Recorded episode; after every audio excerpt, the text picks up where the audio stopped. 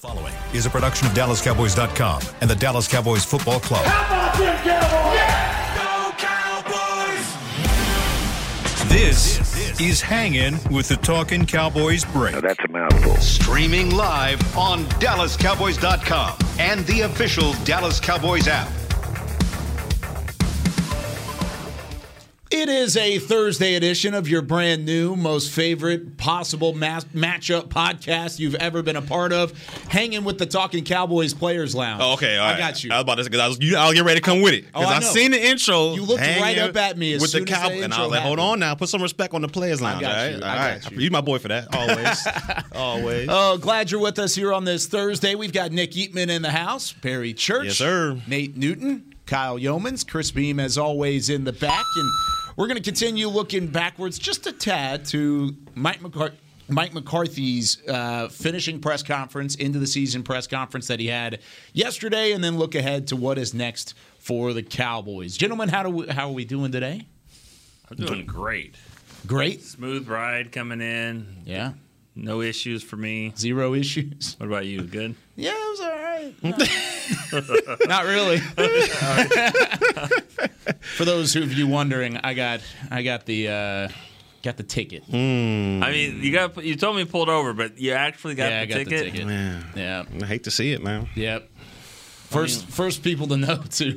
Okay. I haven't told anybody else, so. Yep. All right. No, it's okay. You still made it on time. I did. I got here on time. I don't have that excuse. I don't know what my problem is. The reason why is because Nick usually says, hey, you ever watch the Cowboys Break? Yeah, I'm Nick Eatman. Oh, really? Yeah. Oh, wow. Oh, go ahead, Nick. Oh, yeah, go ahead. Don't be late. Love the podcast. I've been pulled over twice on my birthday before. What? Seriously. Wow. And I don't know. And both times. They just let you ride. Happy birthday. Yeah. Must be nice, man. I did. That did happen one time going to Wichita Falls. That guy pulled me over on the right side of the road.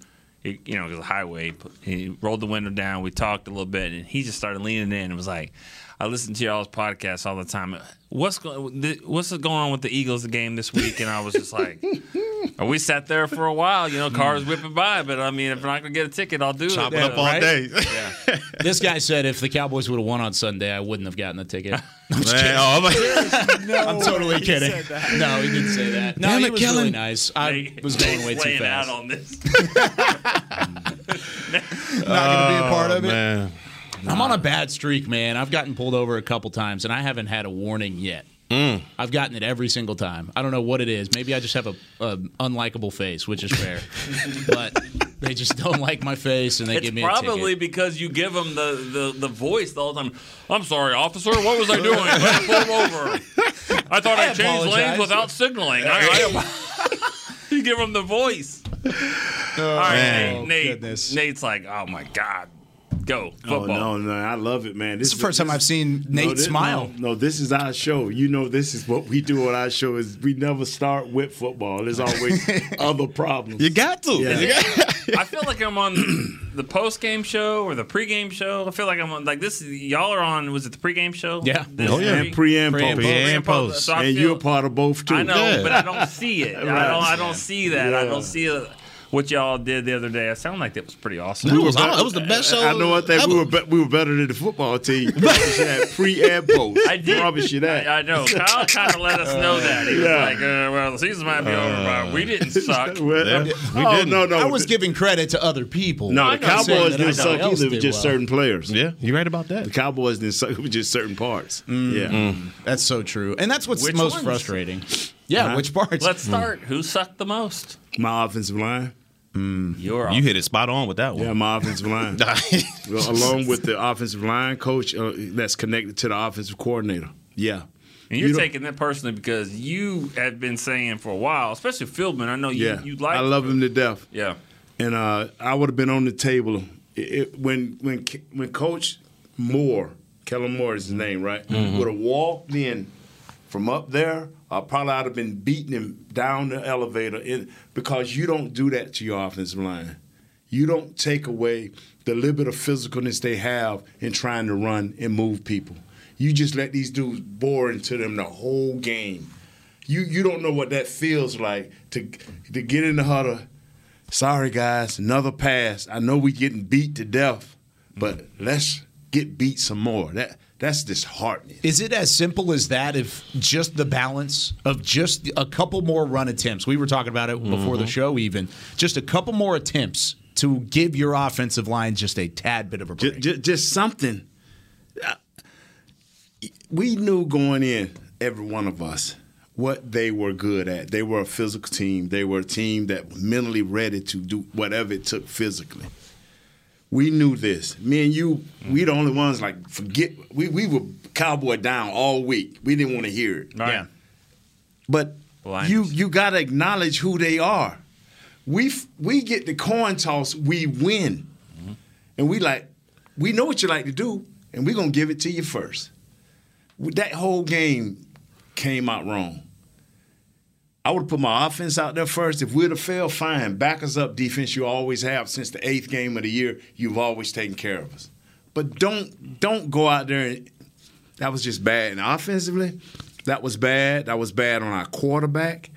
This game fell apart after the first drive. After you let them score that 7, this game fell apart. Nick Bosa was all over our right tackle. All over him.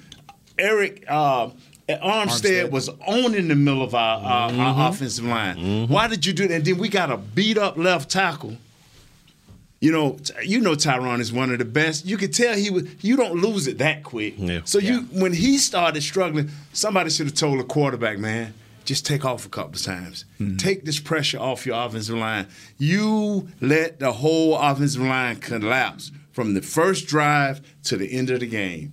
That's not right. You don't do that. You don't do that because you have to face these guys when you come in the locker room and you have to say something to them. Besides, you got given to you this day. That was wrong. If anything, you would just like to see the attempts.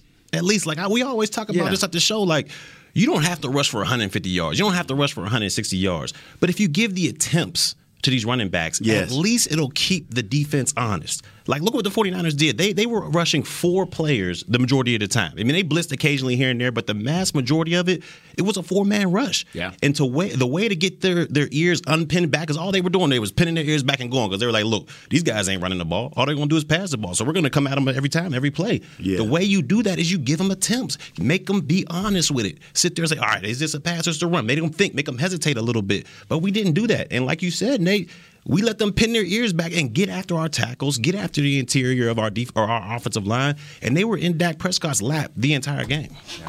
And not only did it take away just the pure aspect of running the football because the run game was non-existent in its own right, but what do the Cowboys do better than almost any other team in the NFL? And that's play action.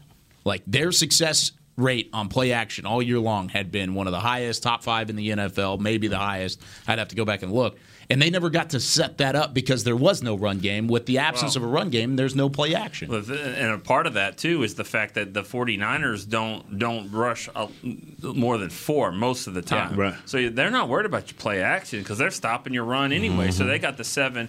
The problem that I had, and I agree with both of y'all about the run, but remember the Tampa game way back, years ago, back in week 1, They didn't even try to run the ball. But what they did was they did a lot of those bubble screens. They went wide on everything. They went Tony Pollard. They spread everything out. We're not going to attempt this. But the 49er game, not only did they not attempt it, they didn't even try to do that. They just tried to kind of throw through that thing. And they're asking Dak to be pinpoint accurate. That is not his strength. I'm not saying he's not accurate. That's not his strength, though. His strength is playing on the run, moving, keeping him off balance. And I don't think they did that. I am so glad we're not having shows every day. Because Mr. Jones probably called him in his office and set, do like he did, the 2 receivers, Dez and T.O. and say, there's the team here, you here, and we over here, and neither one of us want you anymore. What are you really saying? You're saying if you show every day that you couldn't, your tongue. There have been a fireman, man, because you couldn't have drew up a worse game plan than what we did to our team. I'm talking about from player. See, you couldn't have drew up a worse game plan. It took us all the way. And Kyle heard me crying the whole game. It took us to the third quarter to realize that they was giving us the tight end the whole game. Mm-hmm. It took us to the third quarter to realize that that from the line of scrimmage and for 5 yards, they gave it to us. Hey, man, what about a quick slant? We have nobody can run a slant? What about a quick in and out, a wide option? Yeah. We had nobody can do that. I know they had Fred Warner. I know they had Armstead. And I knew for a little while they had Bosa. Mm-hmm. But come on, man. All week long I heard this man and this gentleman reiterate, hey, man, they have no secondary. So that's mean let's get some quick passes. Mm-hmm. Let's make some things pop. And we could have been in this game. It wouldn't have came down to, I don't even want to even talk about a guy sliding for just at an opportunity to throw the ball 23 yards into the end zone, and we even talking about that? Come on, that don't make no sense. To Nick's point, go ahead. No, go for it. So Nick's point was, that same they were playing so far off. I mean, we saw it in the show. They were playing cover 4, cover 3 the entire time, and it wasn't like they were pressing our receivers on the outside. They were playing about 4 or 5 yards off. So to Nick's point, why didn't we bring that same Tampa-type offense where we're getting our playmakers the ball in space? Throw a little bubble, like you said, to Tony Pollard, let him do damage. Get a little hitch to CeeDee Lamb out there. He had one catch for 21 yards. You're talking about the leading receiver statistically-wise for the Cowboys had one catch. He was out-targeted by their fourth option, Ced Wilson, by 2 times. Ced had 10 targets. CeeDee had 5. To me, that's unexcusable, and it has to go on the offensive coordinator. Cedric Wilson had 10 targets. 10 targets. And 5 receptions. And the last ball of the game. And he got the last. Oh, you're talking about 4th and 11. You're talking about the 4th and 11, the drive prior to the final drive. The one we thought was going to be the final drive. 10 targets, Nate. How do you – this is what I don't understand. And you call it economics. I call it common sense. I love where this is going. Economics and common sense. Everybody buckle up. No. I don't know if I have either one. Let's go. You give a running back an average of $10 million a year. You give a wide receiver $20 million a year. Mm. Yeah. That don't add up, fellas. That's all you got to say. Okay. So our running back get 12 carries, and our number one receiver gets 6 to 7 targets. Mm-hmm. Let me say this part about that, and I think that this is we kind of credited them all year long. Like I love the fact that Dak doesn't really care. This receiver, they get along. It's kumbaya all the time. It's great, but. We ran into issues 4 or 5 years ago when one particular wide receiver who was making more than anyone else was wanting the football all the time. So then Dak was like, all right, well, I'll try to get him the ball and give him 15, 16 targets. But it didn't. It's not good for the offense. Yeah. So there's got to be a balance. And I'm not saying you're wrong, but, I mean, I agree with that. Cooper's going to make this money, CeeDee. You got to get him the football. But part of what was making this work was that Dak was trusting his reads. He wasn't worried about one diva receiver upset all the time. But there's got to be a balance. There's got to be a balance. I mean, it's got to go into the game plan that's got to be that way. Because I think what's happening is they're just looking at the checks and what's happening, Schultz. But that doesn't score a lot of points all the time. You know what I mean? Mm-mm. So does that go back to Dak being in his head a little bit too much, though? That's kind of been part of the conversation, because if it's not the injury and it's not his capability, then what is it? It's got to be something in his head, right? Mm, so that's the $140 million question. Well, let's go back to the second part there. Okay. Capability. I mean, what's he capable of doing? I mean, like, mm-hmm. I think Dak is a really good quarterback. I don't think he is the greatest quarterback that can do it all by himself. He can't go into like Green Bay with Allen Lazard and whatever and drag them to the championship game like Rodgers is doing. He can't do that, but that's okay. Mm-hmm. He needs help. He's not getting that. He came into this league as a 4th-round pick and had this offensive line and a running game. He doesn't have that anymore. He needs that. He needs help, and it's okay to make $40 million a year and still need help. That's the way. What quarterback playing this weekend doesn't need help? One? Probably one. Yeah, just one. Aaron Rodgers. But I mean, Tannehill, he's the only one that needs help. Tannehill. Is I got it right? Oh, you're saying it the other way around. Yeah. See, I think they all need help. I mean, I don't think. I'm going to tell you something, Nick. Do it with the mic. Don't push away the mic. Don't leave that behind. This is what I tell people. I remember 4 weeks ago, some idiot took off all his clothes and just jumped Jack right off the field. Yeah. Y'all remember that guy in Tampa? Yeah. Barry said, it's over. I said, no, it's not. I said, they got Tom Brady. Even Stanback went, it's over. I said, no, they got Tom Brady. Okay, so 2 guys don't need help. 2 guys. What I'm trying to tell you is, if you know your guy needs help, I've been saying this for 4 weeks, and I'm going to say it all offseason. I'm going to say it.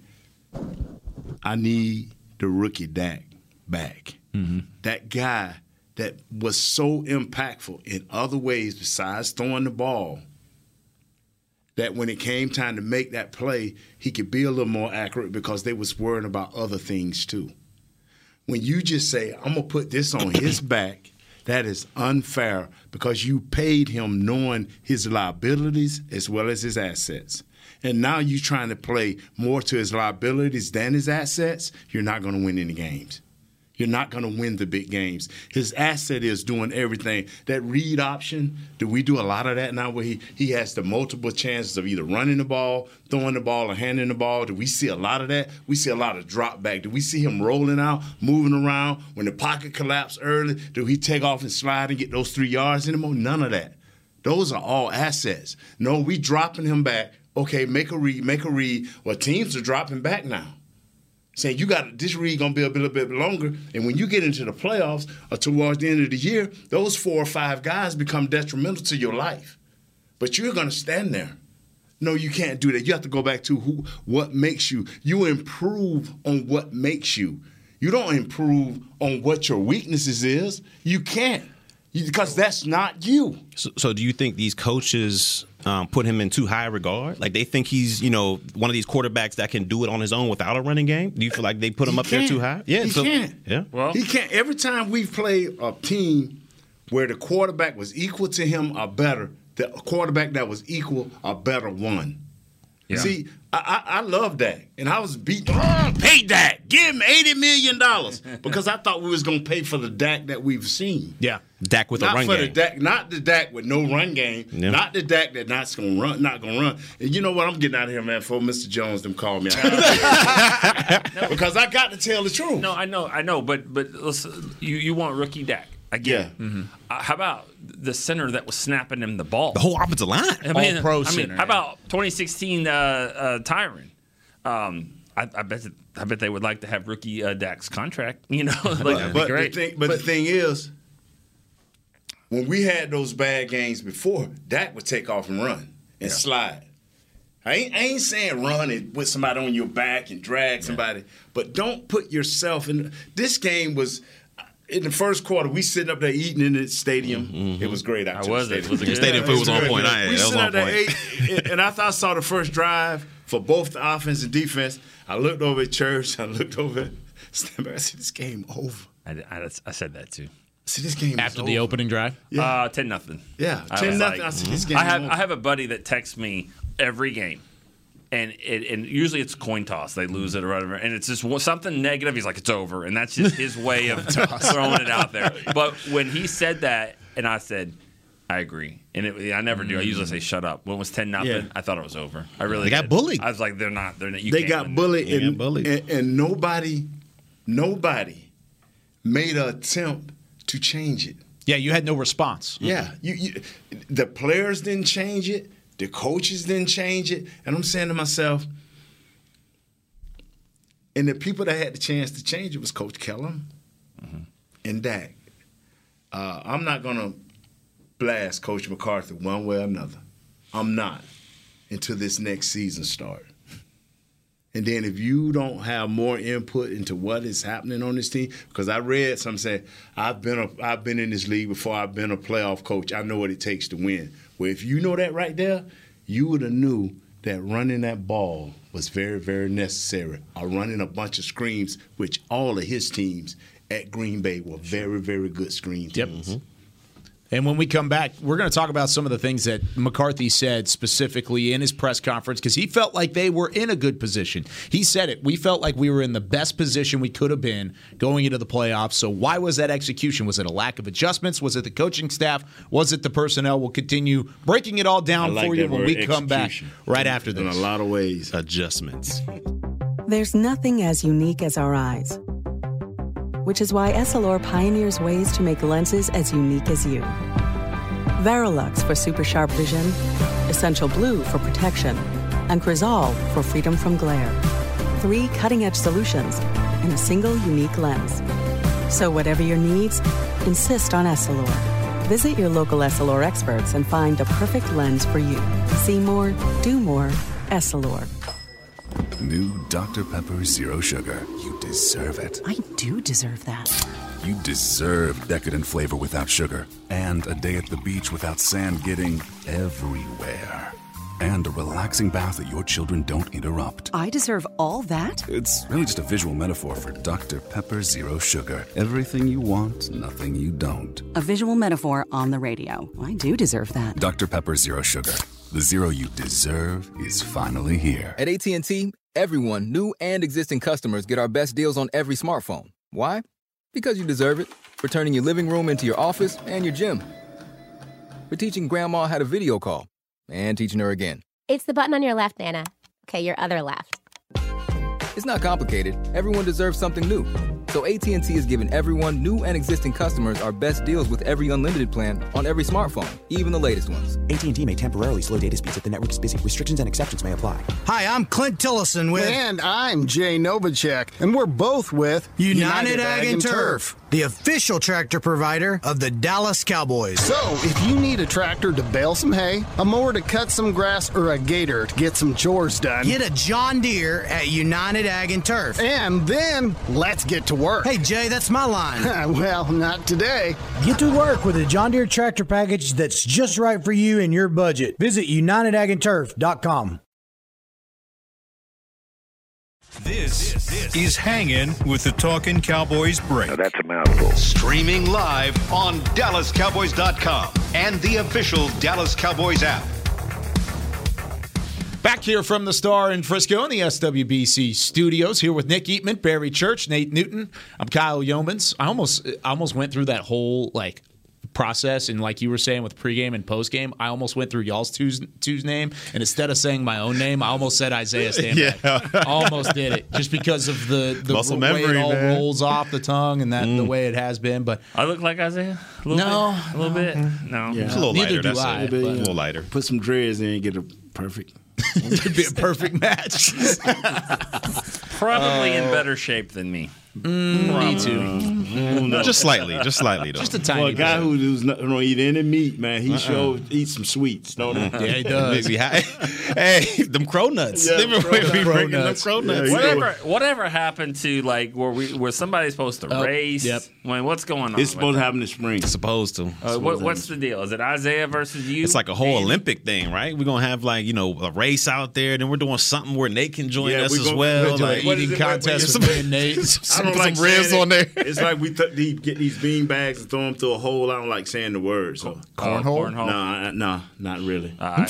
Yeah. We can do that too. We can do that too. Yeah, I call Beam. Wait, what's that? No, me and Beam already. Beams are talking Cowboys. Beam is nice? Beam nice? No, me and Beam already hooked up. We already teammates. Right. So that was something unreal. That Chris was like, oh, what can I do? I'll smoke all y'all. There it is. And I'm riding with it. Does he have his own? He probably got his own bag and everything. Oh, man. Custom made. Heckma and Nui, y'all can get in on this. Y'all can get in on this. It's me and Chris Beam. I have more than one set of bags. See, and boards, aerodynamic, everything. Yeah. Man, come out to training camp with us, and you'll hear just every night. Ask Derek about it. Yeah, do it right by Derek's door, and then that's such a good idea. I had Beam beat one time. You did? I was up on him. He wasn't really paying that much attention or something. I don't know what was going on. Did he lock in? I was like, you're playing the 21. I mean, it was 17 to 10. I was like, I got this. Beam threw like four in a row, like that didn't even hit. He just swished four in a row, hit 12 points, and I didn't get anything on the board, and I lost. He was just like, "What's the score?" And I was like, 17-10. What's good? Watch out! Watch out! Wait a second. And he seriously swished four in a row. Just 17. Boom. I was like, So you know when we start, when the spring comes, I'm gonna be ready. I'm gonna start practicing. I gotta see it, man. I gotta see it to believe. I can't wait. We winning. Well, I'm winning. I don't know what the rest of my team going to do. I got Beam. But you're getting in there. Yeah. I like Barry, it. Who's gonna win in a race between you and Danny? Danny. Danny was always faster. Danny was always faster. Oh, so my boy Stanback ain't faster than you, then? No. I just asked about. No, Danny was always faster. No chance against Danny. Danny didn't eat for 3 months. I mean, like, is he back to normalcy again? I think so. I mean, he gained his weight back a little bit, so we were gonna see. You know, gonna see, but he was always faster. My boy Stanback can't get you. No. I love how he's at the bottom of the list now. Like he wasn't even just like he thinks he's going to win the whole thing, and you guys are just not giving him Isaiah. He is. What makes you believe that? Just because it's physique? Because I know of somebody that can't dance. Who always what dance got to do with this dance? I can tell you why I think so. Why is that? 2008 Felix Jones kickoff return against the Eagles. I saw him running. I saw Isaiah way back over here and running as fast. I mean, he outran everybody. Like, I saw a ton of speed out there. We talking 15 years ago. For you, too, though. we talking that. I wasn't even in the league in 08. So what you talking about? What you talking Barry's about? Barry's playing the youth card here. What we going on here? We go about 2008. Barry's got some aerodynamic advantages, already. Too, up front. All I know is when the cameras get its brightest, and it's time to shine. Somebody done backed out on me. Not once, but twice. What happened? Dancing. I had to save your knees. You did. I had to save your knees. I did back out. Barry did back out of the dance contest. Twice. So I ain't saved your knees with that? Yeah. Twice. You saved my knees. All right, then. You know what? Your hips is next. All right? I ain't messing with you no more, man. You know what we're really doing here? Like, Kyle, what's really happening is we're getting Nate smiling again. That's really what we're doing. Yeah. Look at that. Look at the big smile. Yeah, man. Cowboys got you down? I need to go back out to Dion and get me a bologna sandwich. Oh, there you go. That's funny. That's good. Yeah. That's good. Yeah, he was all smiles until about 7 o'clock on Sunday. Mm. Was, maybe a little earlier, maybe like 3:45. We was hyped for a second when we was outside watching it on the Titantron. He was hyped. He was back for a second. When Schultz caught the pass, the second to last drive, which we thought was the last drive. You know, they got 90 yards to go. Sure. Schultz gets 38 yards. Yeah, y'all thinking they're gonna do this? I was definitely thinking. Yeah. Now, I thought they were going to score. Did I think they were going to take the lead? I wasn't sure just yet that they would take the lead. You know when I saw the slide? I saw the slide in a review with him. Yeah. Because we was had to talk about it. Mm-hmm. Up until that, I stopped watching the game. What? Because it was over. It was over. You was asking a team that was mentally beat. And they was fighting. The Warriors fight. But they was mentally beaten, bro. Yeah, they was beaten. I will back him up on this because when the almost fumble happened with George Kittle, the way the ball hit the ground, everyone on that stage was freaking out. I mean, everybody, we were jumping around. We thought it was there, and Nate was just sitting there. Yeah, Nate was planted at his table. He had already. I'm almost certain he had the headset already on. Yeah, he was ready for postgame. He was already at that point. He never really got to the "we're going to do this" sort of like dragging along, and I'm sure there were Cowboys fans out there that were the same way, that were just like, "All right, like this is going to happen. They're going to get close, and then it's going to let us down." But yeah, it was it's tough. It was tough. Now, kind of going back to our conversation in the last segment, and also tying in what Mike McCarthy had to say yesterday. He had about a 45-minute press conference and kind of tied a bow on the regular season. Nick, did anything specifically stand out to you about what McCarthy said yesterday and kind of the way that game kind of conspired toward the end? Well, I mean, whatever he saw on their faces, he thought they were nervous. He tried to take it back and change the wording, but, you know, he saw something as a coach who's been doing it for a long time, and whatever he saw on their face, he didn't like, you know, obviously. And, you know, it played out that way. It played out. It was 10-0, 13-0.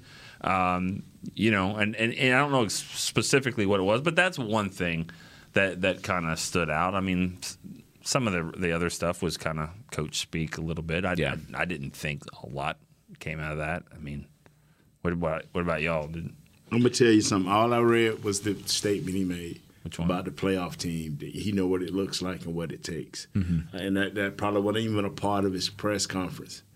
But you have to help your players. One thing that Jimmy was good at was looking at his team. And if you know that your team is tight, you got to have something there for them.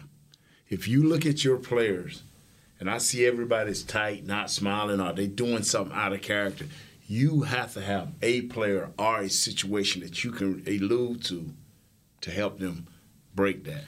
All right. That being said, I got defensive guy, offensive guy here.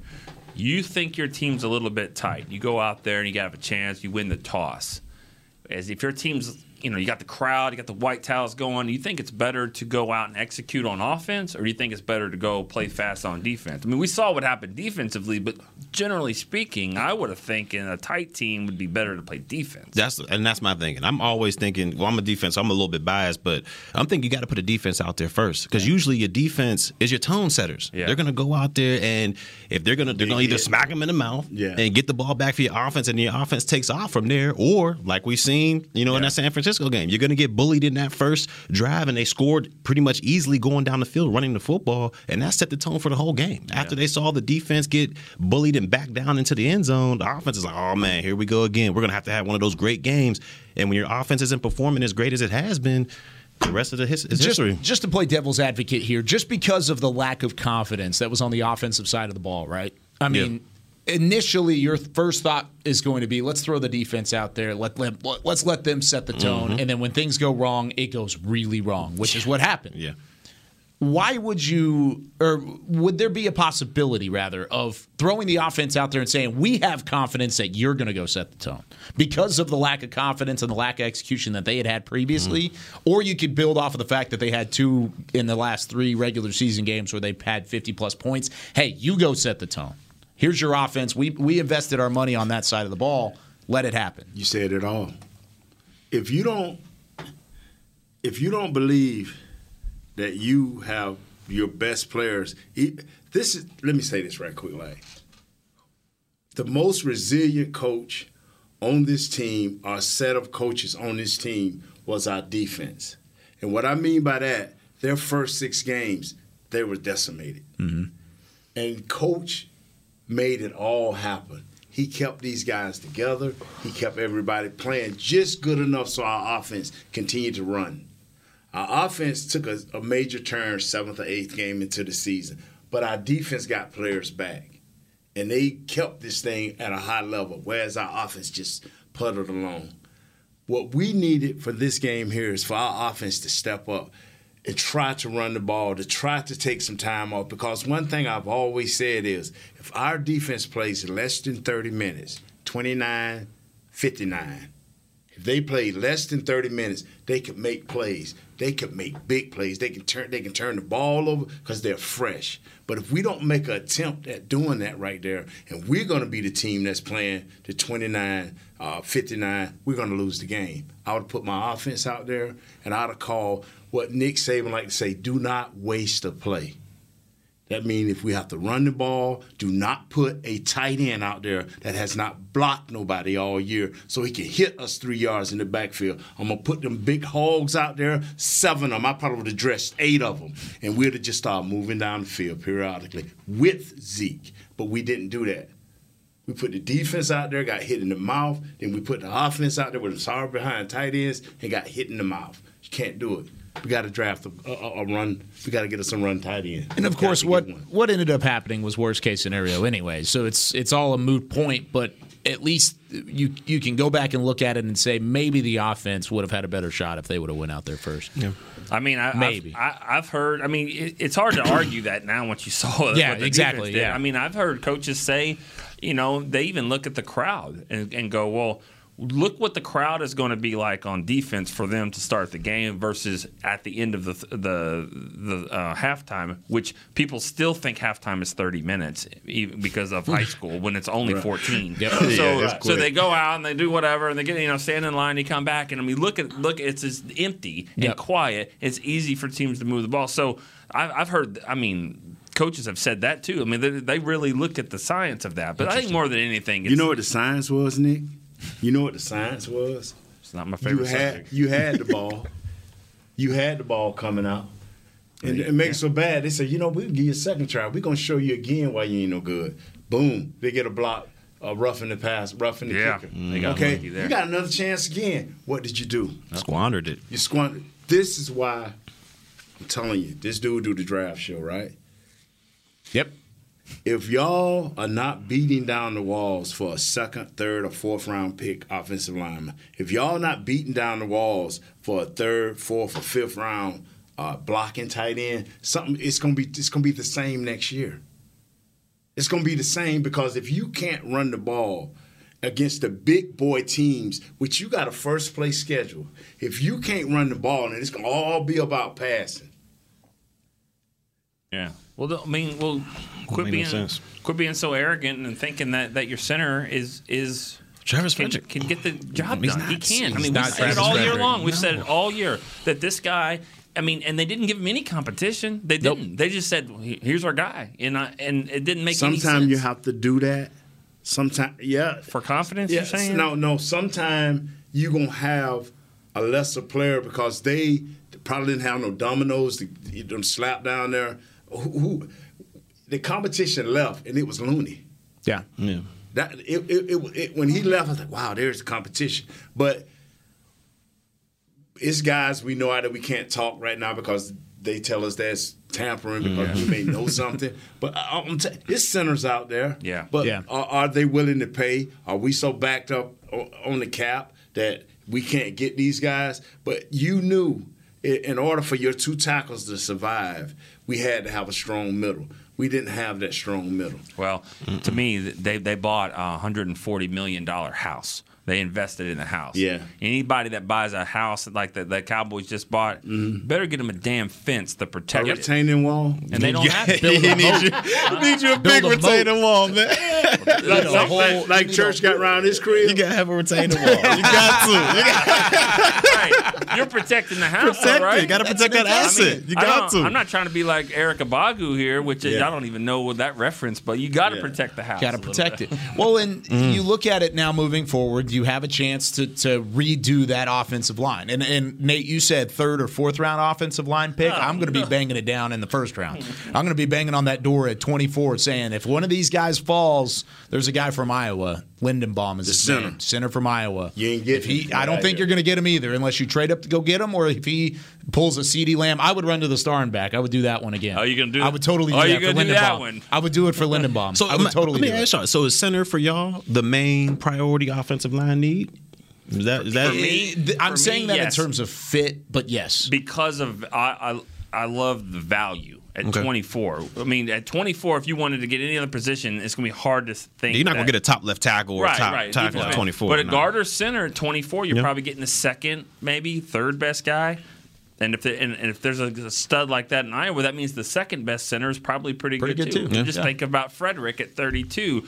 Everyone was like, this pick. But it turned out to be amazing. It's going to be a boring pick, especially when the last two picks in the first round for you have been CeeDee Lamb and Micah Parsons. You've had two really exciting picks. This year you're going to be like, one of them can't get the ball because the center is not any good. Ooh, good point. It's a great point. But it affects everything. Yeah. It does. Yeah. Okay. It does. The reason why rookie Dak was rookie Dak is because you took the boring pick with Zach Martin and Tyler Frederick and kind of built that line. You built that fence before you had a house, and then guess what? You found that. Well, I guess you technically had a house. You had Tony Romo, but you figured it out along the way, and you're going to have to find that again here. Broken down though. The back of the house. Not the back door. The back of the house wasn't working so well. The foundation. All right, let's take our second break. When we come back, we wrap things up and we look ahead to the offseason a little bit more. Here from the Star in Frisco.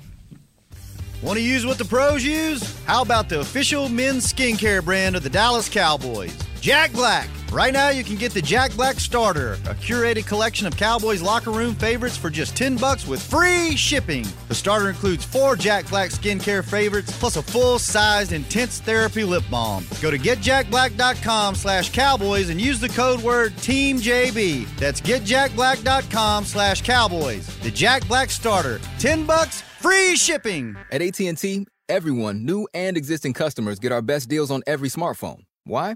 Because you deserve it. For turning your living room into your office and your gym. For teaching grandma how to video call and teaching her again. It's the button on your left, Nana. Okay, your other left.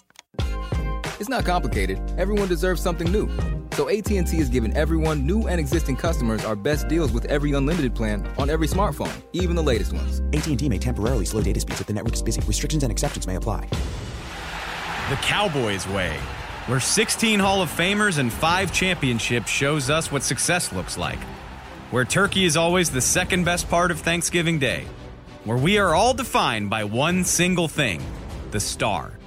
Where we as fans know it's our job to keep the tradition going. Bank of America is proud to be the official bank of the Dallas Cowboys and to support the quest of living life the Cowboys way.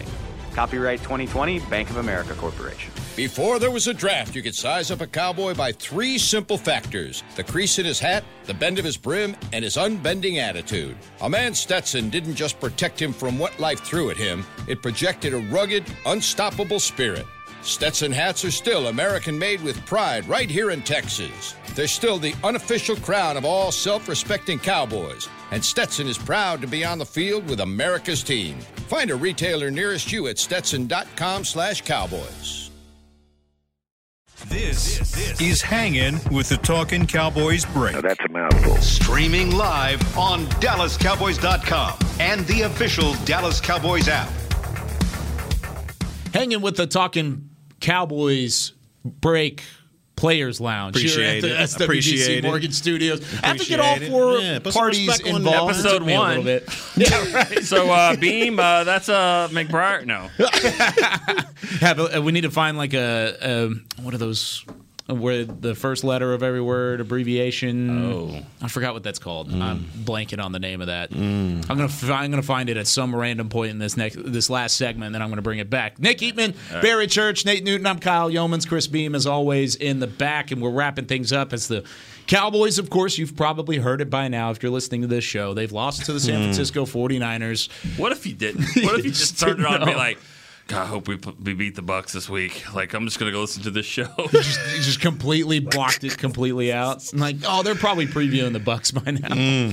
They missed bully ball, man. Yeah. They missed it. Yeah, it's unfortunate, and it does. It's not fun for Cowboys Nation right now, and we're frustrated along with you. I don't do shows with y'all on a regular basis. My point to it all was, and I said this because I picked them to win. I thought they would win, and I wrote this that I didn't want to see it. I just didn't want to see it, but. What they showed us in that game was what they showed us all year. They have slow starts. They don't run the ball. They have accuracy issues with their quarterback. The offensive line in the middle is not very good. They don't play well against the better teams. Penalties. And penalties. Undisciplined. And penalties and undisciplined play. And we've seen it all year, and I just wouldn't allow myself to believe it because I wanted to see it so bad. And that's bad journalism right there, honestly. I admit it. That's bad. I saw the warning signs. I didn't want to see them, and I kind of blocked them out. Like, they'll get better. It'll get better. This season seems different. And it wasn't. And I apologize to our fans for that because I didn't really – I wasn't as honest as I should have been because I wanted to see it so bad, and it – that Arizona game gave us the study guide. It did. They gave us the study guide for the test. And basically, that's the same game that happened against the 49ers. And you're not alone in that fact. I know you apologize. Really, really well-written article, by the way. Go check it out on DallasCowboys.com. But it was that way for a lot of people. I was in that boat as well. It was my first playoff run, but I've been a Cowboys fan my entire life, and I've wanted that as well. I've never seen it, though. So I also kind of took that with a grain of salt. I wanted to see it happen. I wanted to get there. And you always just kind of gave the benefit of the doubt, which is gone from this point forward, just by the way. You always gave the benefit of the doubt because of the talent on this team, because you expected CeeDee Lamb to have that undercut, to have those slants, and probably the best yak receiver in the history of the NFL in his first 2 seasons in the league. And then you turn around and he's got one catch for 21 yards. And it's at the latter part of the game where they gave you the entire field, basically. And you got out-targeted by your fourth option. Yep. Because you put in what? Coop, Lamb, Schultz. Yep. Then maybe said Wilson. You thought Tony Pollard coming back was going to play an impact? Four touches. So there's frustration all the way around. And like Nick said, you saw the warning signs, but you still felt like it would click. You still felt like there was that inch of hope. And it never really clicked, Nate. Because you thought that the head coach, being a Super Bowl coach, would make that move. You thought he would make that call that would determine the game. You got a defensive coordinator that's Super Bowl coach. You thought they would make that move, and I think he did in the second half with his defense. Mm-hmm. But we never saw that move. We never saw that play that would give you the chance to change the game. And when your coaches can't make that move, man, maybe it's a lack of talent. Maybe they don't have enough experience. And I'm not talking about the head coach. I'm talking about the coordinator. You as a player, he's an ex-player. He played on a high level. And I'm talking about Coach Kellen. He should know better. He should know better as a coach. He should have that play or that move or that you make him see or make him feel like, okay, he tried there. But as the playoff teams – which when you've been on, you know that run game is so big. You know, and my run game is a little bit more than just handing the ball off. My run game is what Tom Brady did last year with the big back from Jacksonville. Yeah. From LSU. Burnett, yeah. Hey, man, I'm finna throw this out here. I don't think their outside linebackers can deal with you. I don't think a safety can deal with you. Here's my screen game. I don't think you can deal with that. Not with Pollard. And so you never made those moves to give your offensive line a chance to readjust. You never made those moves to make your running backs a part of the game. And I don't care what nobody says. At the end of the year, when Tom Brady had Randy Moss, who got the most passes? Yeah. Who got the most touchdowns? Mm-hmm. Aaron Rodgers been riding by himself, but the last 2 years, and the guy's missed an average of 2 games a year. Who gets the most passes? Adams. And so I tell people, Michael Irvin, who got the most? We had Alvin Harper, we had Kevin Martin, we had a host of guys. But when you have a stud receiver and a stud running back, you take advantage. That's why it's more than one position.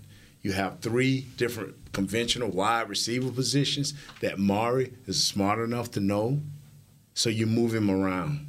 You have CeeDee Lamb, who's a big play ready to happen. You move him around. You force him to grow. See, the reason I never went along with 88, the other 88, the reason I never went along with him because he didn't want to grow up here. Mm-hmm. But when you got 2 guys that are willing to grow, but you as a coordinator don't give it all to them, that is your fault. You know, the second 88 did not want to grow. All he wanted to do was, hey, man, run down the field and I'll throw it up. Yep. I ain't got no room for that, brother. Mm-hmm. It worked for the first 3 or 4 years. Yeah. But when athleticism leaves, catch up to you, and then now you forced to get to the open guy. Yeah, yeah. So I mean, I'm with you, man. You know, it's a big year for Coach Kellen. Yeah.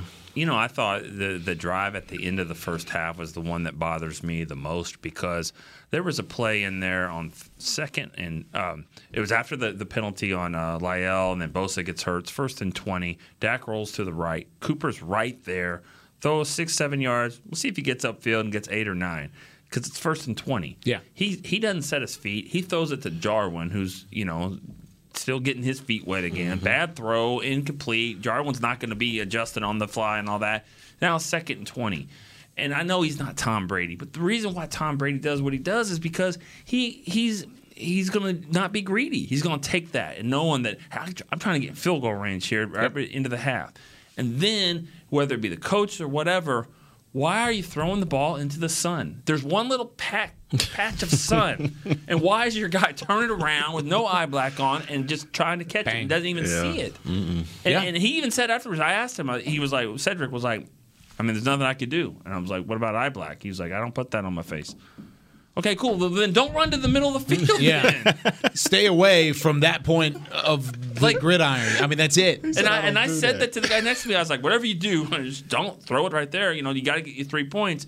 Why isn't the coach not saying that? Why aren't we saying, well, you know, we don't have curtains up here. We're not doing that. That's fine. Whatever. But the play was lost on first down when you could have got to 6 and you could have been in second, second and what, 13, second and 14.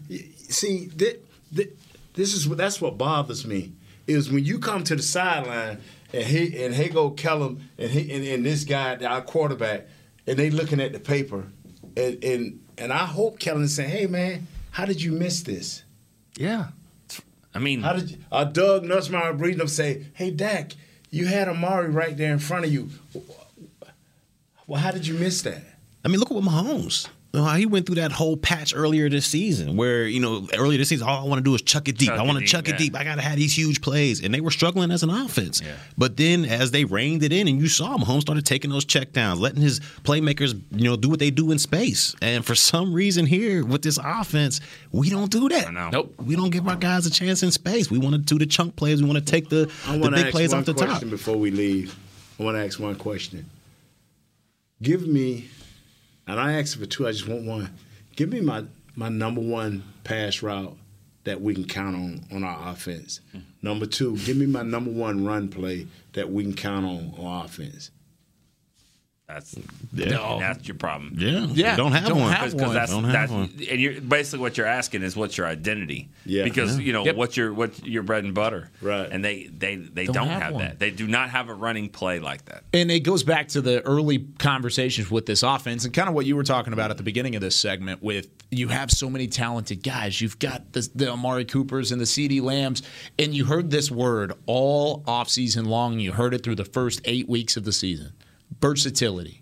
You had versatility on offense, and then all of a sudden that versatility did another V word and vanished on the back half of the entire season. You didn't have that same kind of versatility, and you don't have an identity because of it. Because that probably was your identity early on, was you could do so many things to keep a defense off balance, to challenge defensive coordinators and the best players on every other side of the football, and you didn't have that. You didn't have that identity. You just came in hoping it would be your identity, and hope is not a strategy. After the Bucs game, for 5 or 6 games, watch. The one thing that was constant was you had some type of run game. Mm-hmm. Now you get the injury to Dak, come back, and let's watch the run game diminish for no reason. Well, I mean... A partially torn PCL on a knee. I mean, is that not a reason? That's a reason. Because that's what. Why did you bring Clemens? Every team, go back and look at every team that lost their main back. Did they stop running the ball because they lost their main back? Look at Tennessee. No, you don't do that. See that's the problem. The out is hey, okay. When Zeke said I had this, I was over there saying don't do that. I don't care. That don't give you excuse. If you had a torn whatever, get out of the game. Okay. Yep. And let a better player get in there. And Coach Johnson, and I'll give you an example before I leave. My knee was messed up real bad, and we was on our second Super Bowl. We was up in Denver, and the dude bull rushed me, hurt my knee. Coach Johnson looked at me and said, "You okay?" I said, "Yes, sir." He let me finish the game. He came to me. A couple of weeks later, he said, Nate, let me tell you something, man. He said, I can get a player prepared, and I can prepare this player for what he can do. He said, don't hurt this team because you think you're better when you're crippled. He said, you're not going to lose your job. Let me play this guy, and next week you can get your job back. And I never forgot that, and I never will forget that. Did you sit up? Yes, I had. Do you think you sit up? Yeah. Do you think the coaches would say that to Zeke now, though? Who was the backup? Who was the backup? Kevin Gogan. Okay, Kevin Gogan ended up going to a Pro Bowl after, like Kevin. I mean, it don't matter. Well, but what you missed what I said. I will prepare this player for what he can do. You're saying the same thing for Pollard. Put Clemens in there. Yeah. Or Pollard, yeah. Put Pollard in there, and don't tell me they can't block, because every time we panic, the only answer to us panicking is an empty backfield, so we ain't worrying about the blitz no way. Yeah. Every time we panic, it's an empty backfield, fellas. So why do you think that the running game was good at the first of the year and then it wasn't at the end? Hellman helped me to this, and I looked at a little film. We had both tight ends, and people played us for that. They played us for that, so that left our run game a little bit open. Guys blocked a little bit better, you know. But isn't our job as offensive line coaches and offensive coordinators is to find that way where we was trapping, we was getting guys out on the edge, not at first, but as the season went on. You don't get away from that. And I'll always say this right here. A part of my run game is the screen game, and a part of my run game is getting that ball to those running backs quick. That's the 49ers won a Super Bowl not once but twice with that. So now if you're copying plays and going out getting played, look at those teams that win Super Bowls and how they did it with no run game. Telling you, man, it's too many answers because we have too much. The window is slamming shut on us, fellas. It may have already slammed shut on us. Yeah. You don't know it yet, but it could have already slammed shut if you're being honest. And I think there's parts to it that I agree with you with. The other part is Zeke is getting paid $60 million, $90 million to be a number one lead back, even if a coach comes up to you and says, "Listen, Zeke, hey, I know you're hurting. Let's take a month. Let's take 2 months off. Let's get you ready for the playoffs. Let's get ready to roll." Right? Then when you come around to this point, and either you do make it to the mountaintop or you don't make it to the mountaintop, whatever the end result is, it's not the coach's decision to come to Zeke and say, "Listen, we may need a little bit more of that investment back because you missed 6 games, you missed 7 games." It happens all the time. NFL is a business, so maybe that went into the thought process from Zeke saying, "I'm not coming out of the game unless my knee is detached from my body." And as a player, when you see your backup balling like that, that's another thing. You're not going to be like, "Oh, yeah, I'm going to take a month off. I'm going to take." No, I mean, I don't care who he is. If you see your man's balling, cut and dry decision. Okay, y'all got to answer for that, but answer this. How do you give him all those carries against a second-team Philadelphia when you can't give him all of those carries in the playoff game? Answer that one. That was the problem. Yeah. That was the problem that we just said. So you can't have only 20 attempts. We're not saying you can't do that, or 16 attempts. Yeah, we're not saying you're that not you can't like the give answer. Him. There's an answer. You're not going to like it. The reason why they did it is obviously to give him 1,000 yards. Okay, that's why they did it. I don't. But that's why they did it. But if you're going to give him 1,000 yards, which is more important, the Philadelphia game or the playoff game? Oh, you're right. Playoff, definitely the playoff. And that's what I'm telling you. That's what I'm telling you. So that just shows that he's not a priority in this offense, is ultimately what it is. Whether that's because of health, whether that's because of strategy, either one, he's not a priority. I don't think they thought they could run it. I mean, he was a priority going into week one against Tampa, and they didn't think they could run it. So they didn't. But they didn't do the same game plan though in that game. That's the thing. They did. They got the other receivers involved. They took everything that gave them. Oh, we gave them. Yeah, okay. They gave you the same thing. Remember the third down, and you and Isaiah went off. Man, they backed up 8 yards behind the – and that should have told me right now, if I'm Dak, now I blame it on Dak. Whoa, man, they just gave us – right here was the line of scrimmage. Right there was the first down, and they backed up to them TV screens and gave you the first down? Just gave it to them. And what was the play? I don't remember. But what was the result? It was the first down. They got the first down. But they was doing it. Isaiah was calling that the whole game. He was calling it, though. Look, they're giving it all y'all underneath stuff. So why not just cut them 1,000 times? Yeah. Yep. Not until patient. They change. Yeah. Until you make an adjustment. I've heard, and I heard Dak say greedy way too many times this year. He said, "I just got too greedy." Stop being greedy. Like keep it simple. You know, and live rookie for another life. Rookie Dak kept it simple. Yeah, that's exactly right. And, I mean, of course, we've already talked about that, where he had a different offensive line, had some different weapons. It was a certain situation, but maybe keeping it simple. I'm putting on my phone. I've been trying, and my phone been rejecting me for the last 3 hours. I got up this morning, and I got on my phone and said, "Hello, this is Nate Newton. At this time, I'm not in. I'm scouring the country for a third to fourth round pick offensive lineman. I'm away. You're putting your status to away. I don't know why you keep saying third round offensive lineman. Like if I'm picking a lineman in the third round, that means he's the second guy that I get. I'm getting the first round." You know, I've got 2 guys in the first round that I want already, or 2 guys in the first round, and then there's a guy in the second round. Let me ask you this: is any little wide receivers? I'm talking about like little Little fast guys. Like slot guys? Like a Beasley type? I think this team needs some more quickness. I mean, speed is one thing. I'm sure CeeDee and Mari, they're getting by on people. But I mean little guys that was one of the things last year. Do a couple things. I feel like that's something that's kind of needed for the more quickness, like, bubble screen, 3-4 yard first down. Amari, CeeDee Lamb, number one, or either number 17, them your guys. They quick enough in the middle. They agile enough. They understand it. Put them guys in the middle. Go out and find you a blocking tight end. Anywhere from the 3rd to the 7th round. Go out and find you a greasy, fat defensive player that can stop the run. And this team would be all right. Big greasy. And Gallimore with the other kid that we got. We got guys that can rush the passer. We have to get somebody that's dedicated. That when they lift up their shirt, when they lift up they second roll, not their first jelly roll, but their second roll, you'll find running backs deposited in All right? What? That's what you thought you had in Quentin Bohannon. Yeah, then he went on a diet. They didn't mature. He was 380.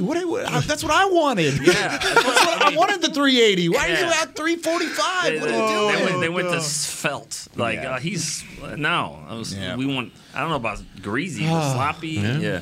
Well, I mean to the point where you stink a little bit. Okay. See, I had to wash an extra. When I played, I had to wash an extra roll. I just tell Coach Matt, I'm going to lift up this roll right here. I got to wash, an extra roll. So with my wife. These are images that I do not want. With my wife pulling on me.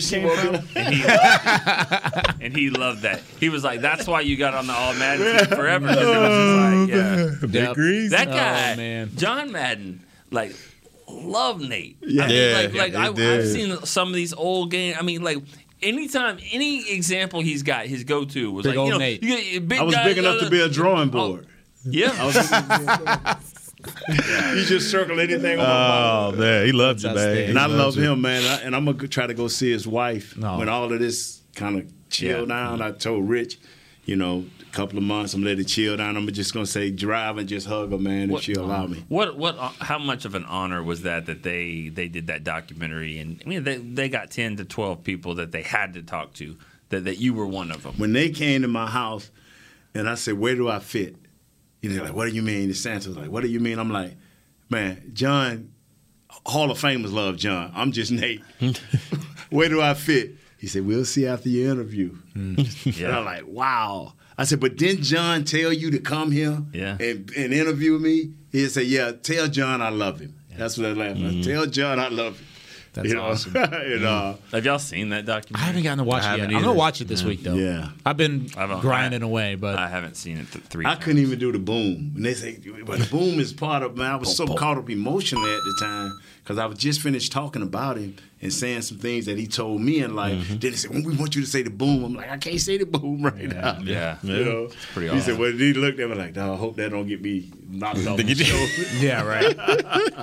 Rest in peace, John Madden. Yeah. Legend in so many rights, and can't wait to hear some more about him throughout the next coming months. Send us off and salami, I bet you they John. Do a I bet you they do a big Super Bowl thing around him. They would have to, right? They got to whole presentation around it. So hopefully that'll come. But by the way, you can catch all these guys on their respective podcasts. Turn the TV off. Oh, it's not even on our podcast. Turn the TV off. It's talking about the coordinators. Somebody's interviewing Dan Quinn. Yeah. Quinn gone, big dog. They're also interviewing Kellen Moore, if you read the second line. So that's I don't know about Kellen, but Quinn out of here, man. I'm telling you. Nick Eatman on Cowboys Break. We've got Barry Church on the Players Lounge. Dan Quinn, please stay. Hanging with the boys. I'm on Talking Cowboys. Dan Quinn, please stay. The next show, 10 a.m. Central Time on Monday, Players Lounge.